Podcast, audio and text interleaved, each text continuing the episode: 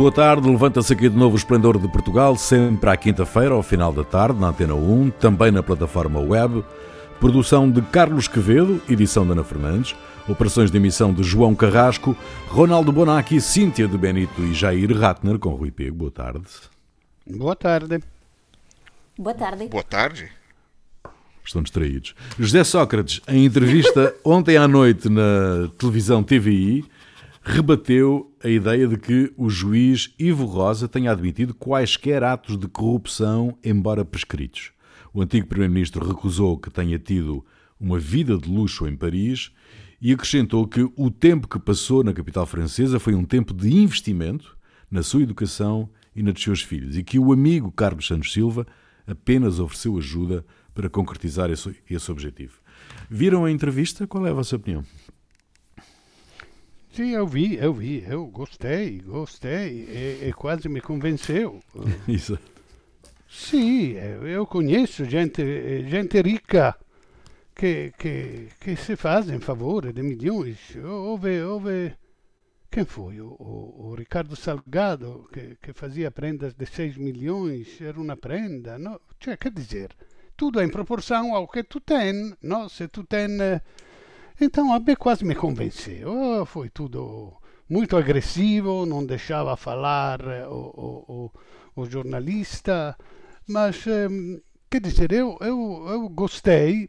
Agora, esta coisa da, da, das juízes eh, que, que tenha sensibilidades diferentes, juízes do mesmo tribunal, eu acho até positivo. Acho que esta dialética interna para deveria ser interna para encontrar uma solução, um, um, uma forma, grosso modo, comum de, de, de portar-se. Invece o juiz é claro que risponde só in frente a lei e à própria consciência. Ma che haja questa differenza, che, che, che há só dois juízes, não digo um bom ou um mau, digamos um branco e um preto.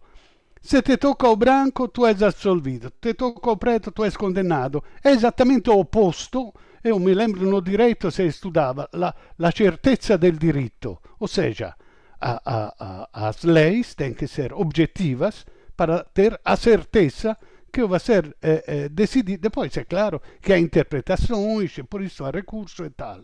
Mas então, me, me, me, e depois, se o, o Ivo Rosa, eu tenho que dizer que acredito na culpabilidade do, do Sócrates gosto mais do Ivo Rosa che non do, do, do, do Carlos Alexandre, che haja un, un sceriffo eh, giustizialista, no, digamos, mais rigoroso, e che haja un eh, mais garantista, mi parece positivo. Agora, se tivesse razão o Ivo Rosa, que eu gosto, gosto de ouvir um juiz que defende o Estado de Direito, tem que haver provas para condenar alguém, dubbio pro reo, todas estas coisas. Se ele tivesse razão, Quer dizer que nós estamos na mão de dois xerifos. Não, não é só dois xerifos que fazem arbitrariamente, prendem, põem na prisão sem provas, escondem, supõem. Não, parece o Moro lá no Brasil com, com o Daniel, como se chama lá. Não, se tivesse... Não, é, não só, não só estes dois, porque o operato deles foi também validado por outros juízes. Então, Quer dizer che ha tutto un sistema, se tivesse razão Ivo Rosa, ha tutto un sistema che sta, come dice Socrates, eh, eh, complottando contro ele, perché ele, coitadinho, queria fazer o presidente da Repubblica e incontrare una forma, cioè sarebbe una cosa completamente absurda. Se tivesse razão, Ivo, spero che tenham motivos válidos ou a outra parte da magistratura para ter alguma esperança no futuro da justiça em Portugal. Acabei. Olha, eu, olha, eu não sou especialista em direito, mas acho que para declarar uma, uma, pessoa corrupta é necessário dizer quem corrompeu, quando isso ocorreu e qual o objetivo da corrupção. É, a gente pode ter a impressão clara de que uma pessoa foi corrompida, um, mas uma impressão não vale em tribunal. Quer dizer, você sabe, quer dizer, a história está mal contada, toda ela mal, mal contada. Bom, mas não é função da, da, da, pessoa que conta a história provar que, é, que a história está mal contada. É função do aparelho judicial é, investigar. É, e a história é muito mais complicada quando você tem, por exemplo, a, a prisão preventiva do Sócrates, é, que não foi, que não havia uma justificativa legal concreta. É, e é, quando você tem uma situação que com falta de sorteio na distribuição de processo, ou seja, não, não seguiram o devido processo legal na distribuição, e, é, e acho que com isso o único jeito seria começar tudo de novo porque o processo foi, foi viciado. Se isso aconteceu. Tem que ser provado, foi tirado uma, uma certidão a respeito da, da distribuição do processo, isso vai ser investigado. Agora, vai ser investigado quantos anos, vai demorar para investigar a má distribuição do processo, e depois isso daí, bom, é, como é, o pessoal fala, costuma dizer calendas gregas, né? Fica para os sei lá quando, para quando a gente, o dia de São nunca, esteja vivo para ver, não sei. Mas ontem, é... ontem na entrevista, ontem na entrevista, o, o, uh, o José Sócrates, o antigo primeiro-ministro, uh, acusa a direção do Partido Socialista de ter dado indicações a Fernando Medina, que disse que o comportamento de Sócrates corrói a democracia e é condenável do ponto de vista ético e moral. Uh, José Sócrates um, afirma que o PS deveria ter vergonha de fazer uma condenação sem julgamentos, esquecendo o princípio da presunção de inocência. Foi um recado claro, uh, um, uma, um ataque claro a António Costa e ao Partido Socialista? Olha, eu acho que não foi eh, exatamente isso. Eu acho que isso aí, eh, em parte, é um, para mim, parece em grande parte o jogo de cena. Por quê? Porque estamos à beira de eleições autárquicas, o nome de Sócrates ainda é corrosivo dentro do, da, da, política portuguesa e é necessário blindar o PS do efeito que Sócrates possa ter nos votos.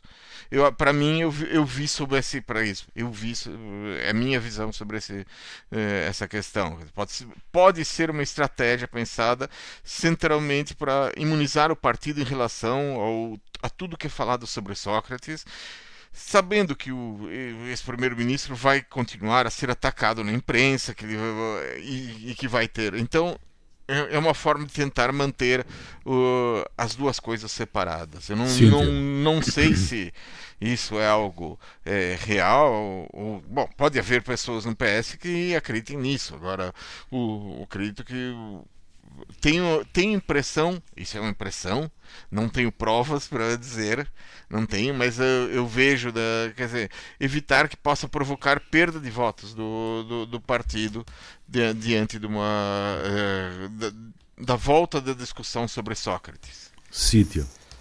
Eu acho que, que estou completamente em desacordo. Uh, foi tão grande o ataque que nem sequer teve de dizer o nome da pessoa que estava a atacar. Hum. Foi, foi. Toda a e gente caracterizou sabia. como canalice, que é uma. Exatamente. Uma, um Ou seja, aqui ah. temos de ter sempre em conta que este processo já dura quase sete anos, não sei se complementou, mas a, a questão é muito pessoal já.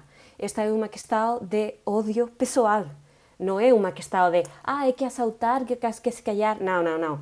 Esta é a visão de Sócrates. Quando um, o Ronaldo falava das. Uh, eu acho que aqui há duas questões. Uma é a diferente interpretação legal dos factos, que é uma questão, e a outra é a diferente interpretação pessoal que faz o José Sócrates e que podemos ver novamente ontem à noite na entrevista. Ou seja, eu sou uma vítima, eh, tentaram ir contra mim e tem uma atitude de ganhador porque acho que ganhou. Mas, na verdade, é que vai ser julgado por seis crimes que também são, são graves, só que, como desde o início a questão que estava por aqui era a corrupção e essa questão, por enquanto, parece que não vai avançar, porque temos de esperar o recurso, não é? Que até a 2022 parece que não vai dar entrada no Tribunal de eh, Relação. Ou seja, um, ele continua com este discurso de sou uma vítima, eu não fui culpado, eh, eu não fui acusado afinal, eh, não vou a ir a julgamento por corrupção, tal, não sei quê. E depois disto, ele é que faz esse ataque contra o PS. E é também muito significativo pensarmos que eh, a primeira eh, figura que fala do PS do assunto é o Fernando Medina. Seja, com todo o respeito, não estamos a dizer que o Fernando Medina seja a principal figura do partido, no entanto, que você estava a pensar, por exemplo, na Ana Catarina, não é? que fazia mais sentido que falasse. E ela só falou em reação ao que Sócrates disse. A responder aquelas palavras fortes que ele diz. Aqui há completamente eh, um ataque dentro do partido, o facto de depois esta decisão eh, da, da fase de instrução é Eh, eh, eu concordo co que diz a Nectarina Mendes, é unha questão que fragiliza moito o Ministerio Público, tamén non temos aquí unha resolución moito contundente, e compreendo que nese contexto é desconfortável para o partido facer comentarios públicos e sou Fernando Medina foi que saiu e avanzou co aqueles comentarios que fez. Mm. Mas o facto de permanecer en silencio tamén é complicado nesta questão porque, volto a sublinhar, as questões pelas que vai a julgamento são tamén graves. Ou seja, não, não, ele não foi livado completamente. Hum. Ronaldo.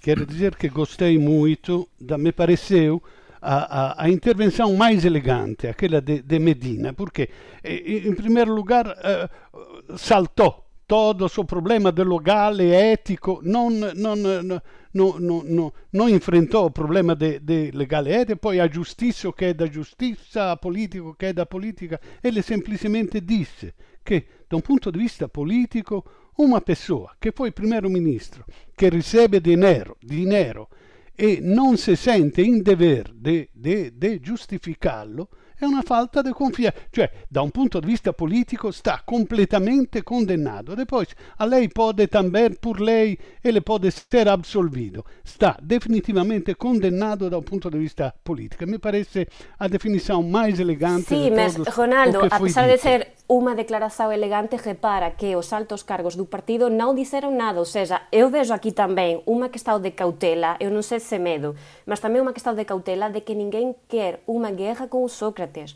Se o Fernando Medina é a primeira persoa que fala, e aliás fala nuns termos que tamén non son unha coisa super escandalosa, eh, tendo en conta o que já sabemos e como acabou a fase de instrução, dá unha ideia da preocupação que há eh, no topo do partido ainda com a questão do Sócrates. Acho Muito bem, vamos esperar pelos próximos desenvolvimentos desta novela. Uh, o Presidente da República apela a mais um esforço dos portugueses para evitar um passo atrás no desconfinamento. Marcelo Rebelo de Sousa falou ao país depois de mais uma renovação do estado de emergência, o 15º. O chefe de Estado reconheceu que, se necessário, os confinamentos locais serão uma opção. Marcelo eh, deixou ainda claro o desejo de que este seja o último estado de emergência. Eh, vocês acreditam nisso? Está complicado. Está complicado. É, é apenas, é apenas um desejo. É um desejo. É apenas um desejo, um desejo Quer dizer, o, poderia dizer o último estado de emergência se o país tivesse, eh, sei lá, perto de atingir uh, o número de vacinas suficiente para chegar à imunidade de grupo. Agora, se não chegar a esse ponto, as medidas vão ter que continuar, por mais que doa. Quer dizer, ou a imunidade de grupo, ou há, sei lá, 70, não sei, 80% de, do, do país vacinado, ou e, então, ou então as, as coisas vão ficar é, complicadas se abrir novamente depois desse estado de emergência. Então, e a questão para mim é política. As pessoas estão cansadas depois de mais de um ano em que a um ano e tanto, a preocupação principal Sim, do país um tem sido a hum. pandemia. Todo mundo quer se ver livre disso. A gente quer viajar, quer sair, quer ter uma vida normal, quer ir a um cinema, a um, a um espetáculo, assim. E o risco é voltar para trás. Sem vacinas, por, pelo menos não vai ser possível. Uh, a questão da imunidade de grupo, uh, os planos são para atingi-la no final do verão. Eu acho que aqui estamos a afrontar um calendário muito mais perto. Ou seja, nós temos estado de emergência até o dia 30 de abril e o desejo é que seja o último. O que é que acontece? Um, depois disso, nós, ainda que eh, seja possível manter o plano de desconfinamento, ainda não, não acabamos para o dia 30. Ou seja, a última fase do desconfinamento está previsto começar o dia 3 de maio. Então, a questão é, eh, vamos manter, não, uma, vamos acabar o estado de... Não, não, é não, não, mas repara... A que... outra. Sí, mas a última fase, a cuarta, ah, está previsto sí. começar o día 3 de maio e, portanto, a pergunta é, significa eso que a ideia é que eh, é acabar con o estado de emergencia aínda antes de acabar completamente uh, o desconfinamento? Se for así, ok, mas acho que isto non foi explicado ben aínda. Aliás, temos eh, dados que foran dados pelos, pelos especialistas do Infarmed e, entretanto, actualizados eh, na cuarta, eh, sobre o índice de contágio, o RT, que está a aumentar, ou seja, nós vemos unha tendencia que está a subir e aínda que a situación esteja, por enquanto, controlada, os especialistas estão a alertar para um cenário de aqui a 15 dias, ou seja, aqui não estamos a falar de uma, quer dizer, quando acaba precisamente um novo estado de emergência. Portanto, falar do desejo é compreensível, porque toda a gente está cansada, mas atenção com as expectativas, voltamos a coisas dos que já falamos há meses, porque, um, na verdade, que uh, juridicamente o que, que aconteceria? Passaríamos a um estado de contingência, não é? Que já tivemos no outono, e na altura, quando aquilo acabou e voltamos à emergência, uh, um dos, dos discursos do Marcelo foi precisamente a dizer que com o estado de contingência houve aí uma percepção de que a situação já estava muito melhor e que a gente podia descontrair. Portanto, sim, mas a verdade, a verdade Cíntia, é que sim, mas a verdade é que Portugal está a escapar à tendência europeia no que diz respeito ao número de infecções e de mortes. Sim, e está, neste, está neste momento numa situação estável. É? Neste, Sim, momento, neste momento. Sim, essa, essa, é pelo menos, essa é pelo menos a conclusão do responsável do Centro Europeu de Prevenção e Controlo de Doenças, depois de avaliados todos os indicadores relativos à situação pandémica. Uh, vocês não concordam com esta visão europeia? Eu, os números, Olha, uma situação. Números, então, desculpa, os números são bons. Os números são bons. Mesmo que RT seja uh, mais que um, quando os números são baixos é pouco significativo. Cioè, se vez que, que, que, que 500 são 550, não é tão grave assim. Os números são bons, só que a Europa está, está, está muito mal. E nós não estamos numa ilha feliz, cioè se faz depressa a passar, cioè estamos num mundo global, estamos num mundo, não só, nós fizemos um desconfinamento quando, 10 dias atrás, o primeiro, a primeira fase, eu acho que uh, o risultato deste primeiro desconfinamento ainda não está muito visíveis. Acho que seria bom esperar ainda pelo menos uma semana. Você sabe que passam 15, 20 dias para ver o resultado de um certo desconfinamento ou confinamento. Se vê logo o resultado. Então, antes de decidir de abrir um pouco mais ou, ou, ou, parar, como dizia o presidente da República, se os dados não são bons, temos que parar, esperar um pouco. Eu acho que deveríamos esperar um pouco mais até consolidar estes dados bons que não estão ainda consolidados. Temos, acho que estes 15 dias de verificar de 15 em 15 dias é um erro. Devia ser pelo menos 20, 21, 3 semanas para ter o primeiro resultado e consolidá-lo para decidir a próxima, a próxima fase. Ecco. Eu não sei, para mim a questão é quando se fala, ah, é, é, estamos numa situação estável, estamos numa situação estável neste momento, mas a palavra situação implica que ela não é permanente. Estamos neste momento. Você não sabe o que vai ser daqui a 10 dias. Como é que as pessoas vão reagir? É, eu acho que uma coisa que está acontecendo, estão aumentando número, o número de testes.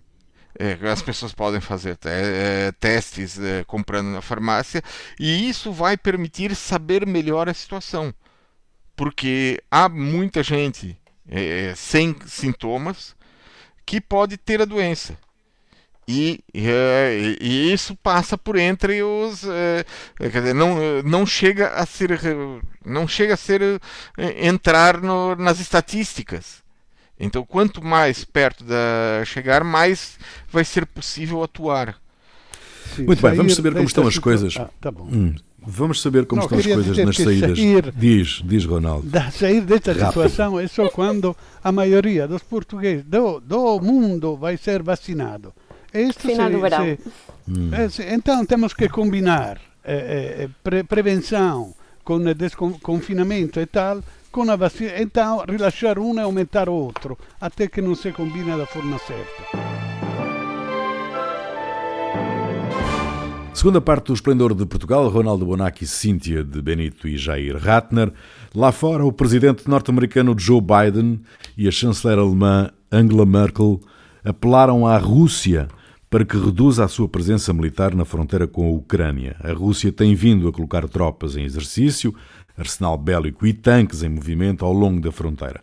O Kremlin argumenta que a Rússia tem todo o direito de deslocar tropas para qualquer zona do seu território. O secretário-geral da NATO, Jens Stoltenberg, também apelou à Rússia para retirar as tropas da fronteira com a Ucrânia, sublinhando que a NATO está atenta à situação. A crescente tensão na região, meus amigos, é um perigo para a paz mundial? Alô? bom, não sei, é, é, um perigo para a paz mundial? Acho que não, porque afinal estas, estes avisos e estes um, eh, ficam uh, em reuniões bilaterais e pronto, e nesta altura até a Rússia poderia oferecer Sputnik e, e, e a gente ver de outra forma o conflito. Um, é, é, é um novo capítulo das tensões. Nos, nos aumentamos a presença militar, é uma forma de fazer pressão também numa administração uh, dos Estados Unidos que, que tem pouco tempo, não é? E, e também uma forma, eh, tamén unha forma para Washington de, de, de facer que Estado de somos diferentes ao que había, a nosa resposta é diferente. Ou seja, é tamén un escenario que permite aos dois actores eh, establecer novamente as súas formas de interpretar o conflito, mas avanzar, avanzar, eh, en fin, al final estas questões no, no, no, no acho que, que, que, que teñan moitos elementos para chegar a un limite de, de ameazar a paz mundial. Olha, Olha eu, eu acho que Putin está tentando reconstruir o poder que Moscou tinha durante o período soviético e ele não olha meios nem tem qualquer preocupação ética em relação a isso. Vale tudo: invadir países, financiar grupos armados, vale financiar a extrema-direita antidemocrática europeia, interferir em eleições. Mas a Ucrânia é um caso especial. Até, bom, primeiro por sua localização, pela história de anos sob domínio primeiro russo, depois soviético, e a Ucrânia não é um país simples. A Ocidente, região de Lviv, há uma cultura próxima da Europa Central. A, essa região foi, é, bom, já chegou a ser um reino junto com a Polônia. É, tem uma forma de viver próxima da Europa Central. É, e no Oriente, a região de Donbass, a proximidade maior é com os russos, as pessoas que falam russo e não ucraniano. E, a, a uma outra proximidade. Então, aproveitando essa divisão, Putin procura trazer a região leste, o país, para o seu lado, talvez até dividindo o país. Quer dizer, já está dividido. É, por, pessoa, por grupos apoiados por Moscou. Né? E, nesse sentido, dentro de uma lógica que vem da Guerra Fria, o governo ucraniano procura apoio em países ocidentais que também buscam, não são inocentes nessa coisa, também buscam aumentar sua área de influência, sua influência, e é, fornecem material ao, ao governo ucraniano contra os russos tem os seus próprios ultranacionalistas, que também tem muito pouco de democrático. Então, a, e a situação fica cada vez mais complicada na região. E, não sei, já, já é uma situação de uma guerra civil é, iminente ou em, parada nesse momento, né? Já começou e depois parou. E é, a questão é se, se vai ser retomado ou não é, acredito que seja possível não envolver outros países nessa guerra, porque seria péssimo. É, mas uh, é difícil resolver a situação se, sem a retirada das forças dos, do, dos dois lados, dos apoios dos dois lados. Ronaldo, como é que tu eu, olhas para esta questão? Eu, eu, eu acho que a Rússia, depois de ter anexado ilegalmente a Crimeia, não tem estas uh, coisas expansionísticas. O que faz com certeza é apoiar os russófonos que estão ali em Donbass. Apoia com, com meio, com armas, com tudo. Eh, mas temos esta mobilitação da, das tropas na Rússia temos que, que, que, pensar que o governo de, de neonazi lá da, da, da, do Kiev tem como prioridade a recuperação da Crimeia, que por um, por um certo ponto de vista, um ponto de vista da, da, da, do direito internacional, talvez tenha também alguma razão. Mas se parte sempre do status quo para saber como se faz a distender a situação. Se, se, se eh, Kiev diz que a pri prioridade é recuperar a Crimeia, acho que a Rússia considerou esta como uma declaração de guerra. Então, que ponha tropas ali, eh, eh, me parece quase normal. Agora, se, se Biden quer a distensão, me parece pouco indicado que, como fez eh, alguns tempo atrás, que disse que Putin é um assassino. Cioè, se quer discutir com este assassino, não vai dizer-lhe assassino, mesmo que seja verdade. Então, não me parece que seja muito... E também o Blinken, que, que, que é o chefe lá da NATO, dizer que, que, que, que, que a Ucrânia tem que ficar na NATO, me parece um, um em vez que que fazer entre o, o russo e a NATO e tentar distender, pôr ali os mísseis na porta da Rússia me parece, exagerado. Então, eh, se, se Putin não é uma pessoa de confiança, porque sem escrúpulos e tal, não me parece que deste lado a Europa não sabe como colocar-se, deveria, deveria servir de, de, de, de, de fazer de intermediário. Não me parece, me parece que um que a Putin é mau e, e, e o Biden é più, ou, più, ou vice-versa. Não sei, vão decidir os ouvintes o que é bom, e, quem é mau e quem é péssimo. Os dois hum. são muito maus. Bom, esperemos que, esperemos que as coisas se consertem e que haja possibilidade de entendimento mas porque a tensão está a crescer muito naquela, naquela zona do mundo. A Amazónia perdeu 2,3 milhões de hectares em 2020, 2,3 milhões de campos de futebol, mais 17% do que no ano anterior, o que corresponde ao terceiro pior registro dos últimos 20 anos e o maior na Bolívia, no Equador, no Peru, segundo imagens de satélite. Os dados foram divulgados pelo projeto de monitorização da Amazónia Andina, uma iniciativa da organização não governamental Amazon Conservation. O pulmão do mundo está a morrer, eh, meus senhores, e somos incapazes de travar a sua destruição? Óbvio. É uma situação. O, a pior situação do desmatamento da Amazônia acumulada é no Brasil. Até porque o Brasil tem a maior parte da, da Amazônia. Né? E este ano, por exemplo, em 2021, aproveitando a situação da pandemia, em que a destruição da Amazônia ficou fora das manchetes, o governo brasileiro fechou intencionalmente os olhos e deixou que houvesse o maior desmatamento em muitos anos. O, Brasil tem um governo que vê a Amazônia não como uma peça-chave do clima mundial, mas como um acúmulo de florestas que atrapalham o desenvolvimento do país. O próprio ministro do Ambiente do Brasil, Ricardo Salles, usou expressão, uh, usou uma expressão durante uma reunião do governo, uma reunião que foi uh, depois divulgada, que enquanto o país estava preocupado com a pandemia, ele poderia passar a boiada no que, que era o desmatamento. Né? É, e é um, existe uma visão pequena e ultranacionalista dos, de muitos militares brasileiros, em que é compartilhada pelo presidente Bolsonaro, que quando se eles acham que quando se fala em preservar a Amazônia, o objetivo é impedir que o Brasil se torne uma grande potência através da produção agrícola e pecuária. Né?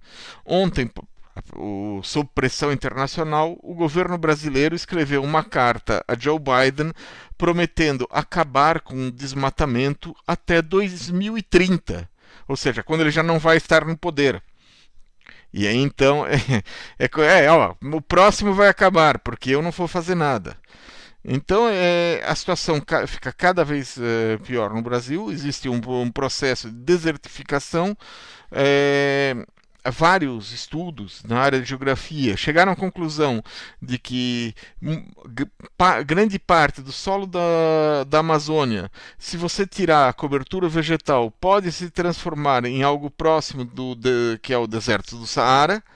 Então, é uma, um processo de desertificação e, em, em terreno arenoso e aí então isso vai ser um problema para o clima mundial é, pra, em todos os países vão ter consequências. Uhum.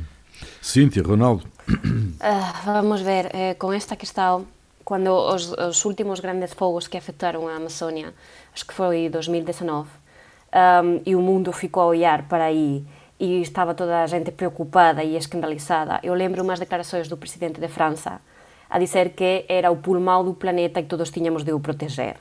E a reação, neste caso do, do, do eh, se não estou mal, foi do Brasil, a dizer que eh, isso era mexer com coisas que eram competência dos países que têm competência sobre o território da Amazônia. Portanto, a pergunta é muito complicada, ou seja, o que é que se pode fazer? Porque, afinal, eh, eh, a questão é até a monitorização, os dados oficiais chegam muito tarde, os dados que hoje estamos a comentar foram disponibilizados por uma organização não governamental, e quando chega a hora, ou seja, perante um problema, sejam fogos, seja uma deforestação gigante, questão é o que, que se pode fazer para além de condenar. Ou seja, afinal, quem tem de tomar as decisões, eh, os que têm de avançar com ações concretas, são os países onde, eh, que têm competências neste território.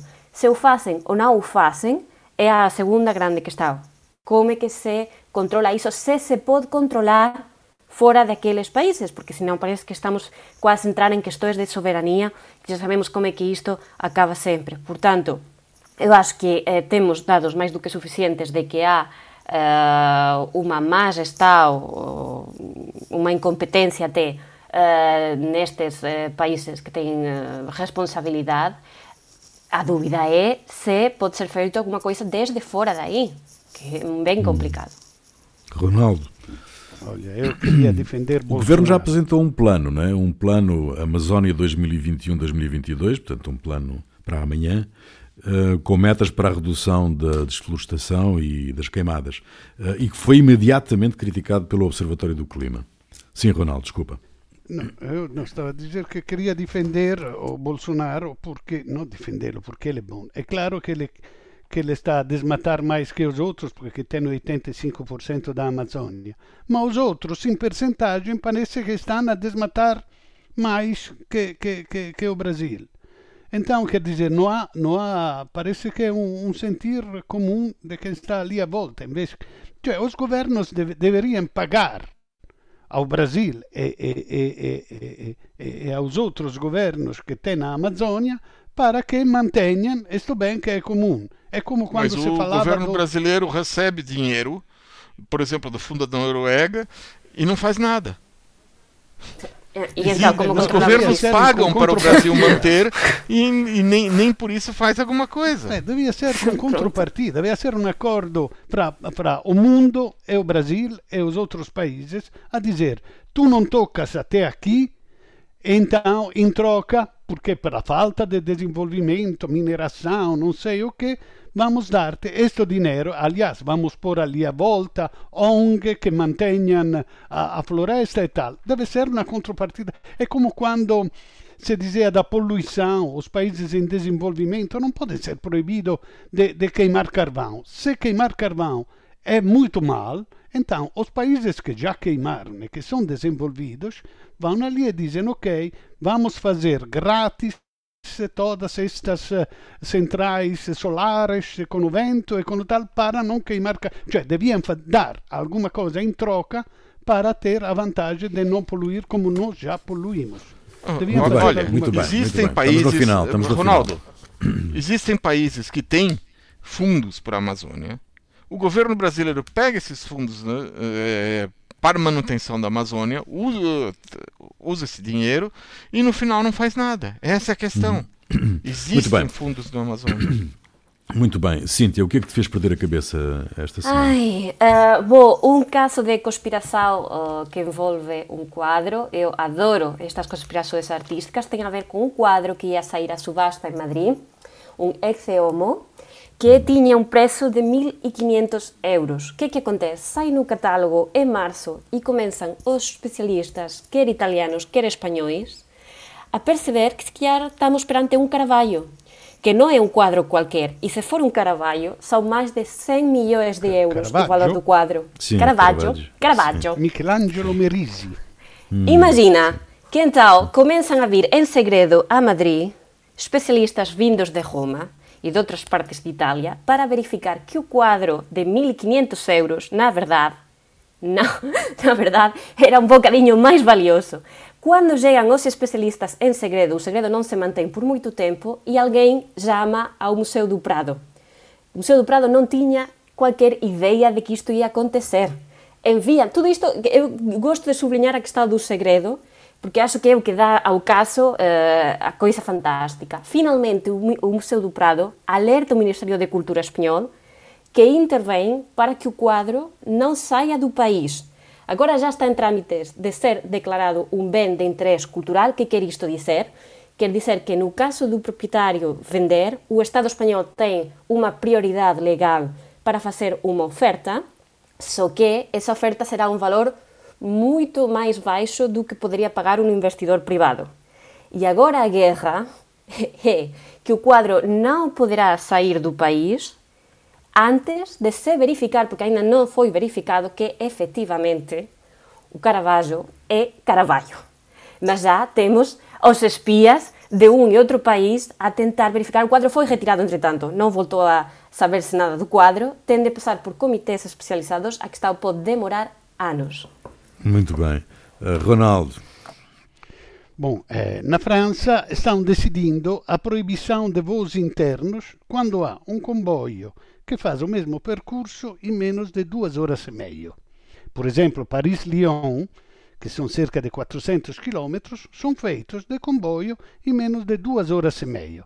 Os ecologistas queriam menos que quatro horas, mas já duas horas e meia me parece razoável. Agora, esta medida põe ainda mais em dificuldade a aviação que já está com mil problemas. Mas é talvez o momento certo, porque a aviação está a ser repensada e seria bom repensá-la, mesmo a nível europeu, em harmonia com uma rede de comboios potenciada e mais veloz. Uhum. Jair.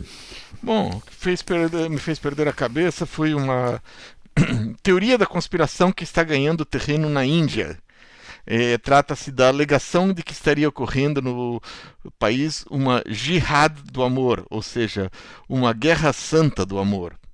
Segundo essa teoria, divulgada pela extrema-direita hinduísta ligada ao partido BNJ que está no poder, os muçulmanos pretenderiam tomar o país casando os homens muçulmanos com mulheres de religião hindu ou mesmo cristãs e obrigando aquela, essas mulheres se convertam ao islamismo. Essa, bom, essa teoria é considerada islamofóbica, sexista, discriminação contra minorias. Mas por causa dessa teoria da conspiração, já existem leis contra casamentos interreligiosos em dois estados, Uttar Pradesh e Madhya Pradesh, estão sendo propostas legislações semelhantes em mais três dos 27 estados do país. Hum. Muito bem, Cíntia, o que é que nos trazes hoje? A música é tua. Eh, comemoram-se os 90 anos da proclamação da Segunda República Espanhola. Eh, infelizmente, restam-nos apenas símbolos daquela época. Um deles é a cultura, e dentro da cultura, Federico García Lorca é um dos nomes mais destacados. Um, foi muito denostado durante a ditadura, recuperado felizmente para a cultura popular nos anos 80 com uma música feita uh, pelo grande artista Camarón, e é isso que uh, quero ouvir hoje. Chama-se La Leyenda del Tiempo, é uma das poesias do Federico García Lorca adaptada ao flamenco. Muito bem, fica aí. Nós voltamos dois a oito dias. Até lá.